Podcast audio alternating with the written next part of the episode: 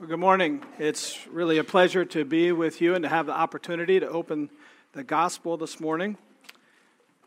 We have been attending Incarnation uh, for a few months now, long enough to make a few friends.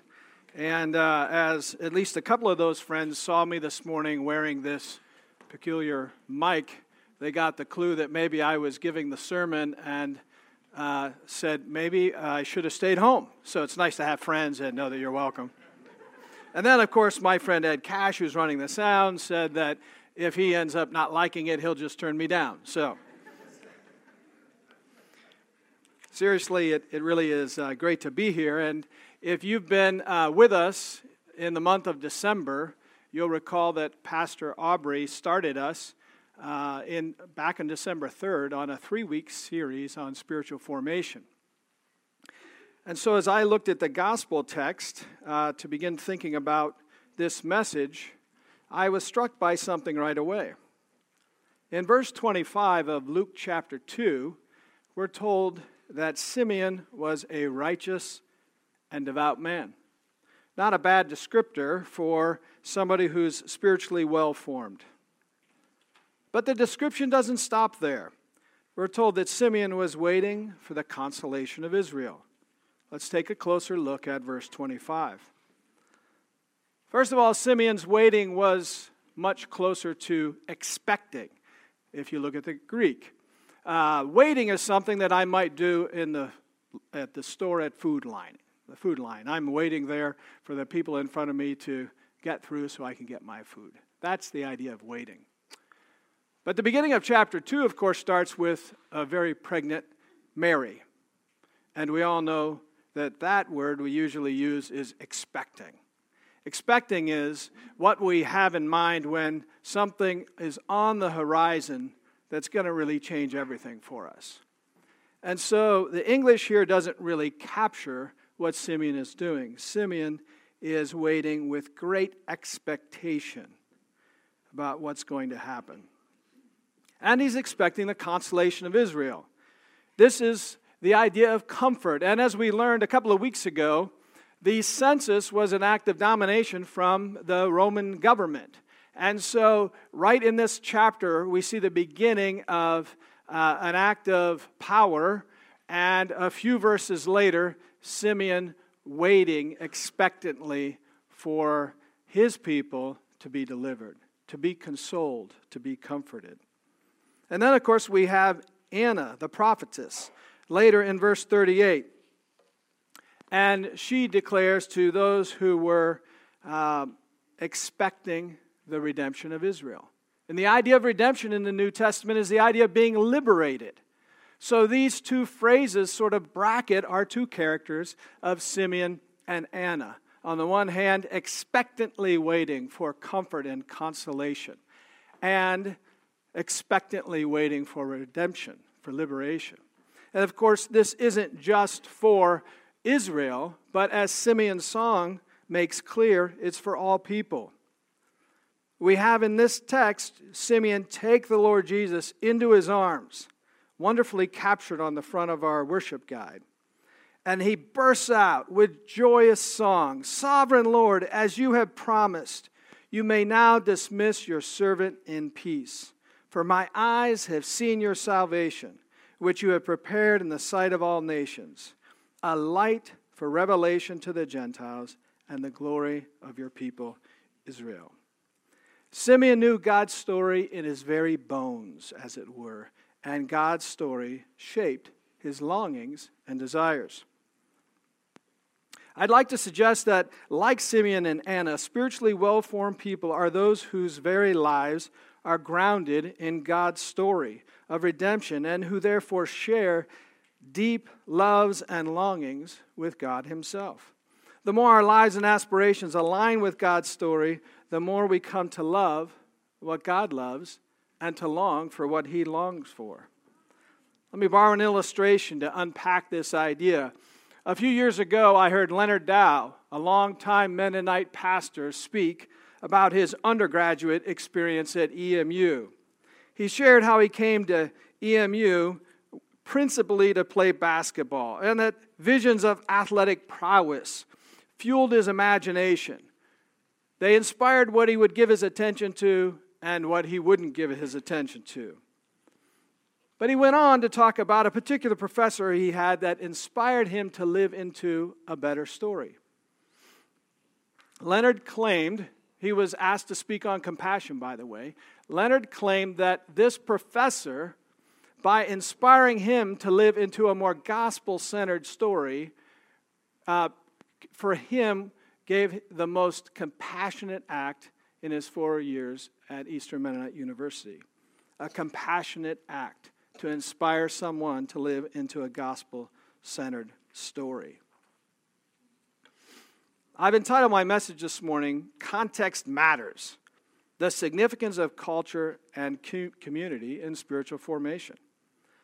And here's a nod to Aubrey. I'm going to mention the Enlightenment. Living as we do on this side of the Enlightenment, it's natural for us to assume that spiritual formation is primarily about our own choices. It's up to us, we think. But just as Leonard Dow was formed and then reformed in different communities, so are all of us shaped and reshaped in ways that are inextricably linked to our communities and to the surrounding culture. Certainly, Mary, Joseph, Simeon, and Anna had their own unique challenges with living faithfully in the first century. But I'd like to make the case this morning that in our own day, we have a challenge that's fundamentally new. Well, hang with me and see if you agree. In our hyper connected world, believers of various stripes routinely have their fundamental beliefs challenged. The overarching faith commitments and grand stories that have traditionally given shape to the lives of many now exist in a more or less contested space. It's harder than it used to be to hold our convictions with confidence. Growing up today, one feels conflicting pressures from an alarmingly young age to decide for oneself on the one hand, and then only moments later to feel pressures to leave your options perpetually open. And of course, it's hard to know where to go for help.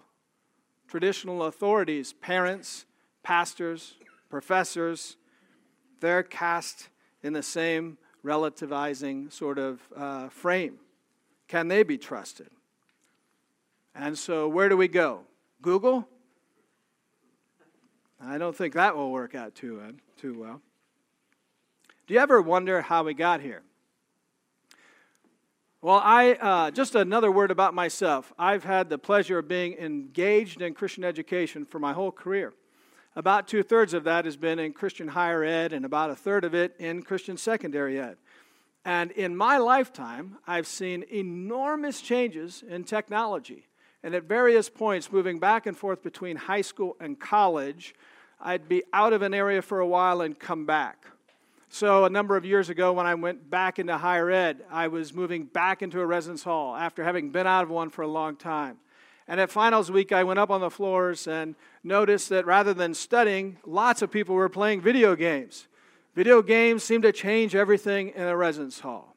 Or when I first went back after I graduated from college and taught at the Christian high school from which I had graduated, I noticed that uh, students were playing these things called Game Boys. I know that's a long time ago. But they were fixated on their Game Boys. And uh, I have been intrigued by how changing technology changes communities changes homes, churches, families. And so I bring that lens and set of concerns to much of what I think about. And in this vein, a few years ago, I was working with college student leaders at Eastern Mennonite University, and I asked them a question. It was a speed dating question. This was a big kind of job interview. And uh, the speed dating question, which they had a minute to respond to, was this if, well, let me back up. The question was which application or device tempts you to waste the most amount of time? And if it were suddenly gone, what would you do more of? I still remember vividly young one, young, one young woman looking at me and saying, Oh, Netflix. We're always streaming Netflix. And when we're not watching Netflix, we're talking about what we're watching on Netflix. Another student said, Snapchat. I'm always on Snapchat. What would I do if I didn't have Snapchat? Remember, this was a college freshman. I would read. I used to love to read before I came to college. I'm not making this up. That's what she said. Some time ago, one well known cell phone provider decided to capitalize on the desire to stream video, so they began promoting a new feature called Binge On. Some of you might have this feature, whether you know it or not. And if you don't know it, I hope I didn't just inform you. Users could stream video on their devices for free without pulling from otherwise limited data caps. The shameless encouragement to binge on in large banners in real life and on the internet suggests how quickly our massive consumption of media has been normalized. As you can tell from all that's gone before, I think stories are powerful. We're made to inhabit them and to have them inhabit us. A central problem for us today is that our world is awash with stories. There's no end of them. Like many of you, we have a Netflix account at home. We could, if we let ourselves, stream in one day seasons of a given show which would have been drawn out over years in my childhood. My concern, in a nutshell, is that the biblical story becomes only one of countless options amid all the noise and flickering pixels on offer today. And while one can't reasonably expect the situation to be any different in the broader culture, what can or should we expect to be the case in our own homes or in our own church? My fear is that we underestimate the way that we're impacted when we dwell without adequate discernment in a media saturated world. Our relatively new environment of always on everywhere devices leaves us at sea with an almost limitless number of choices, only a finger swipe away. Spiritual formation, simply put, is about becoming the kind of people who have the ability and the desire to respond as Jesus would in the wide range of circumstances that we might, in which we might find ourselves. If our immersive entertainment choices routinely invite us to imagine responses contrary to the goal of responding like Jesus, how can we hope to actually put on the character of Christ? Here's a thought experiment for us. Once upon a time, I was a physics major, and my professors were always enlisting us to think about thought experiments. So here's one. If Simeon were born today and he spent much of his youth and young adult years binging on free streaming content, what would be the likelihood that he would be formed into the sort of man who could trust God to make good on his promises? Even when, till nearly the last minute, there was plenty of evidence that it was really the Romans or the Republicans or the Democrats, if you will, who are in charge and at the helm. It's hard work to dwell in a character shaping story that runs contrary to the dominant narratives of the day, and it's arguably never been more difficult. But the greatest threat for many of us might be that we don't know there's a threat here even worth resisting. But we should take heart, as I think there's good biblical wisdom to help us plot a way forward. Do you recall Philippians 4 8? Finally, brothers and sisters, Paul writes, whatever's true, whatever is noble, whatever is right, whatever is pure, whatever is lovely, whatever is admirable, if anything is excellent or praiseworthy, don't hesitate to stream it to your smart TV. Okay, so I took a little liberty there. Now, I don't want to give you the wrong impression. I'm a firm believer that, Jesus, that following Jesus is primarily about what we say yes to, not what we say no to. But no's are, an, are important to say when they preserve a greater yes. For example, I say no to many things so that I can say yes to my wife and children. But if I lose sight of what I'm to say yes to, the no's seem to multiply and become harder to resist. This is what's great about Philippians 4 8. Paul doesn't even mention what to say no to. He simply reminds us of the innumerable good things in God's world that we can freely relish. But, when, but then he says something more that's often overlooked. If you haven't turned there, you might turn to Philippians 4. In verse 9, he says, Whatever you have learned or received or heard from me, put into practice, and the God of peace will be with you. Paul won't allow the good and virtuous things to remain abstract, following his lofty admonition about dwelling on praiseworthy things. He says, in effect, Look at me, do as I do, and the God of peace will be with you. and the God of peace will be with you. Did you catch that? Remember the first two lines of Simeon's song? Sovereign Lord, as you have promised, you may now dismiss your servant in peace. The fruit of living in God's story, of loving what God loves and dwelling on those things that are praiseworthy, turns out to be peace. We all need people like Paul, and I suspect, like Anna and Simeon, were to show us what it actually looks like to be spiritually well formed people and to live in the center of God's story. So let's review quickly kind of where we've been. Looking at Simeon, I'm suggesting that spiritually well formed people dwell in God's redemptive story so that their longings and desires come to mirror those of God Himself. Stories inevitably fuel some longings while softening or deadening others. A challenge for us, however, is that we live in a culture flooded with stories which create contested spaces that undermine the kind of confidence and trust in God that someone like Simeon clearly had. We have a harder time inhabiting the biblical narrative in part because it has a lot of competition. And some of it is rather hostile. Sometimes the hostility is obvious, and sometimes it's rather subtle. As a partial remedy to these challenges, I suggest that many of us, and I include myself here, might benefit from well discerned, a well discerned media diet in 2018 and beyond. It is New Year's Eve, and maybe you're already thinking about diets. And as good as a diet might be for our bodies, perhaps one for our minds and our hearts is also worth considering as we think about the new year. While we can't change the contested space of the broader culture, we have much to say about what happens in our own homes.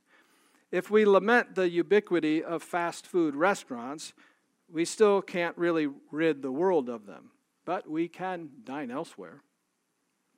Finally, if you have children at home or other younger people somehow in your care, perhaps through work or in another context, then I'd suggest that you consider a new role that I'll call embodied curator. Curator is, of, of course, a word related to our curate, which comes from a word meaning to cure or to care. A curator in our day is one charged with managing a collection in a library or perhaps one who decides what pieces are played in a music festival. The person is expected to utilize great discernment and caring for what's a part of a collection. What stays? What goes? What's worthy of a performance? Notice what envisioning such a role for ourselves actually does. Instead of being passive, passive consumers of content dreamed up by someone somewhere for their own purposes, or to be piped into our phones or onto our TVs, we take, the, we take on the role actively of discerning what is good, worthwhile, and praiseworthy. Philippians 4 8 wouldn't be a bad place to start as we begin to manage our collections, if you will. I'm using the word embodied with curator because that is what I see Paul endeavoring to do in, Philippian, in the Philippians passage when he says, Look at me. in closing, let's consider briefly one of my favorite quotes from G.K. Chesterton. Chesterton said that the church is the only thing that frees a man from the degrading slavery of being a child of his age.